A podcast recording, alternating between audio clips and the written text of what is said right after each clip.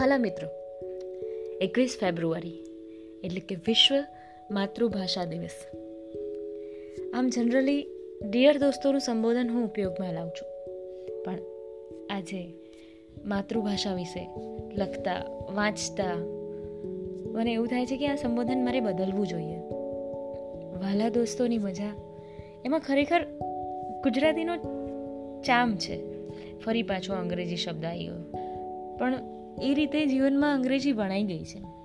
એટલે માફી માંગીશ અને ફરી પાછા આપણે ગુજરાતી પર ધ્યાન આપીએ. ગુજરાતી શબ્દોના મહાત્મ્યને સમજીએ અને બને એટલા ગુજરાતી શબ્દો વાપરવા પ્રયત્ન કરીએ. આજે તમારી સાથે એક લેખ વહેંચવાનો છે, ભાષા માટે. મનની માતૃભાષા. અને એના માટે એક શબ્દ મળ્યો છે, કવિ, લેખક, ચિંતક મિત્ર શ્રી પ્રણવ પંડ્યા પાસેથી. પ્રણવભાઈનું કહેવું છે કે મનની માતૃભાષા મૌન છે. અને આ લેખને અનુરૂપ એમની એક કવિતાની પંક્તિઓ પણ છે. એનાથી આપણે શ્રી ગણેશ કરીશું. હોઠને આવડે ઘણી ભાષા. તાળવે તોય તળપદી ભાષા. હોય જગતમાં તો અવનવી ભાષા. આપણે બોલ આપણી ભાષા. આંખ છે જે બધું જ કહી દે છે.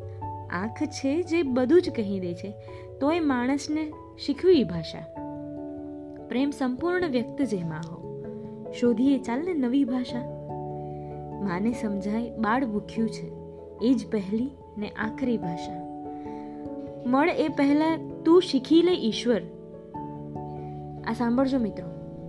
ઈશ્વરને, આ બાળક એટલે કે આપણે સૌ એક પ્રાર્થના કરીએ છીએ, એક યાચના કરીએ છીએ અને મિત્ર સંબંધીને એને એક ઓર્ડર પણ કરીએ છીએ કે મળ એ પહેલાં તું શીખી લે ઈશ્વર, ગરવી ગુજરાતી. મારી ગળચટ્ટી ભાષા. કેટલું સરસ છે ને?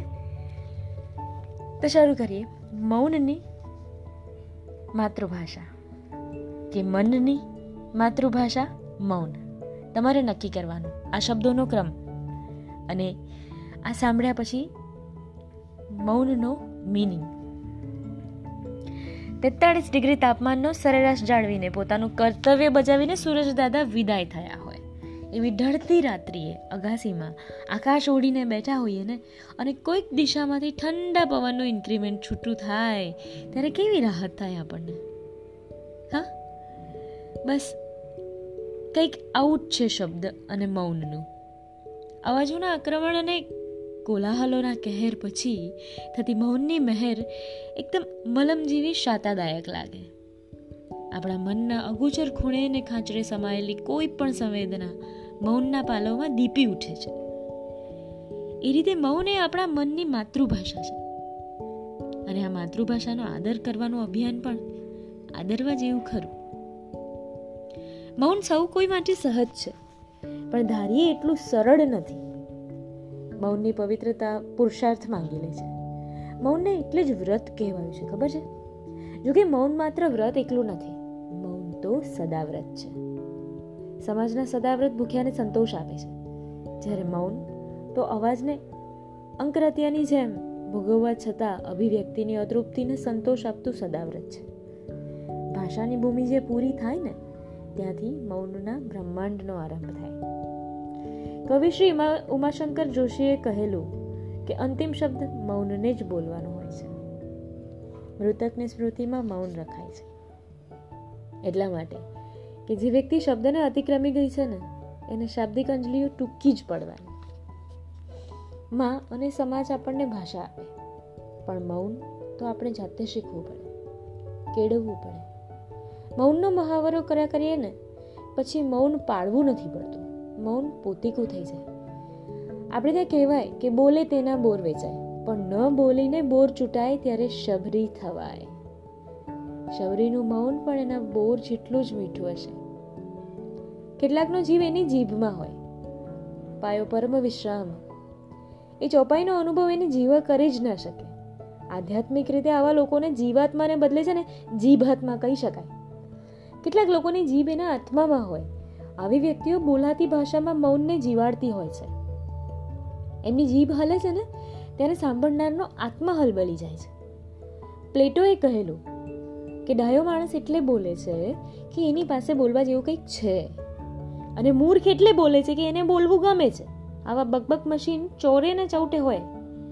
મોબાઈલમાં કેટલો ટોક ટાઈમ બચ્યો છે એ તપાસીને કરકસરથી વાત કરનારો માણસ જીવનમાં પણ વાણી અને શબ્દોની અદબ જાળવતા ક્યારે શીખશે યાર? એ નથી થતું, બસ. ઘણા લોકો સમય પસાર કરવા વાતો કર્યા જ કરે, કર્યા જ કરે.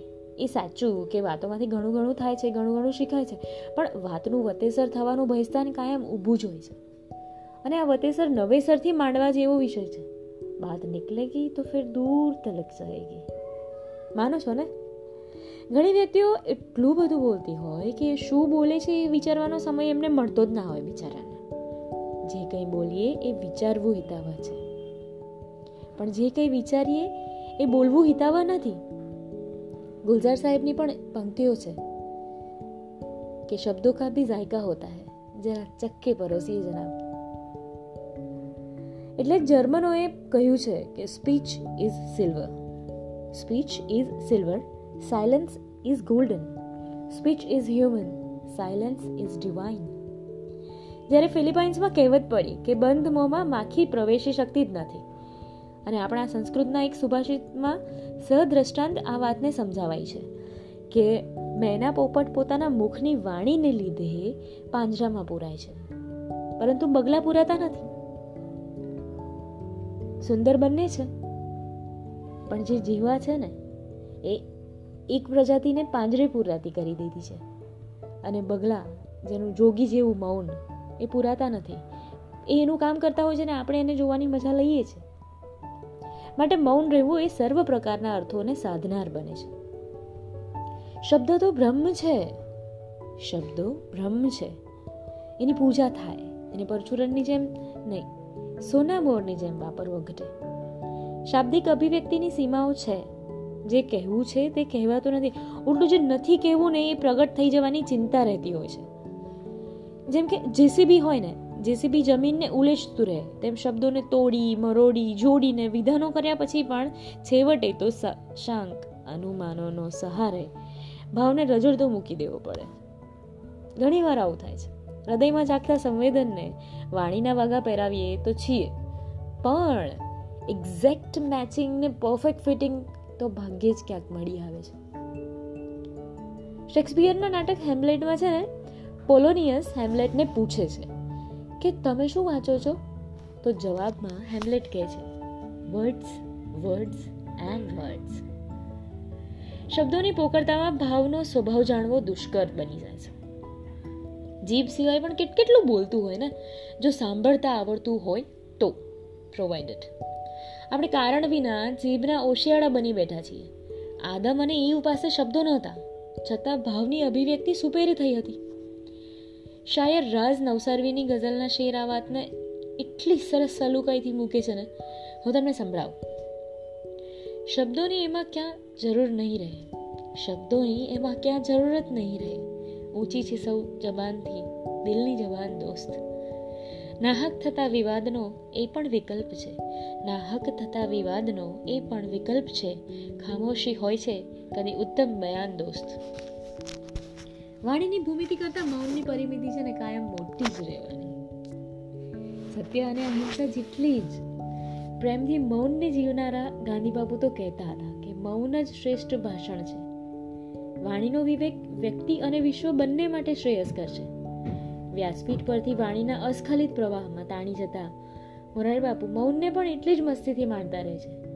મંદિરની મૂર્તિની દિવ્યતા એના મૌનથી મુખરિત થતી હોય છે. ત્યારે મૂર્તિ પાસે કવિ સુરેશ દલાલની માંગણી દોહરાવાનું મન થાય. મને ગુગવતા જડે ખડકનું પ્રભુ, મૌન દો. મને ગુગવતા જડે ખડકનું પ્રભુ, મૌન દો. હવે લાસ્ટ અમુક પંક્તિઓ છે ને ચાર્જિંગ પોઈન્ટ છે. આ લેખ આપણે લીધો છે શ્વાસનું રિચાર્જ પુસ્તકમાંથી. તો આ ચાર્જિંગ પોઈન્ટમાં કવિ શ્રી પ્રણવ પંડ્યા લખે છે, મૌન આંખો, મૌન શ્વાસો, મૌન મન ગાતું રહે, મૌન આંખો, મૌન શ્વાસો, મૌન મન ગાતું રહે, આપણા પ્રત્યેક શબ્દે મૌન સર્જાતું રહે. એકબીજાની અનુભૂતિ થવી અઘરી નથી. આપણી વચ્ચે સતત જો મૌન લહેરાતું રહે જાતુષ જોશીની આ પંક્તિઓ ટાંકી છે. કવિશ્રી પ્રણવ પંડ્યાએ. આ પુસ્તકની અંદર કુલ બેતાળીસ મણકા છે. તમે વાંચો તમને પણ ગમશે. અને પુસ્તક વાંચતી વખતે તમારો મન જે મૌનના વાગા પહેરે છે ને, એ ખરેખર ખૂબસૂરત હોય છે. તો મળીએ નવા લેખ સાથે.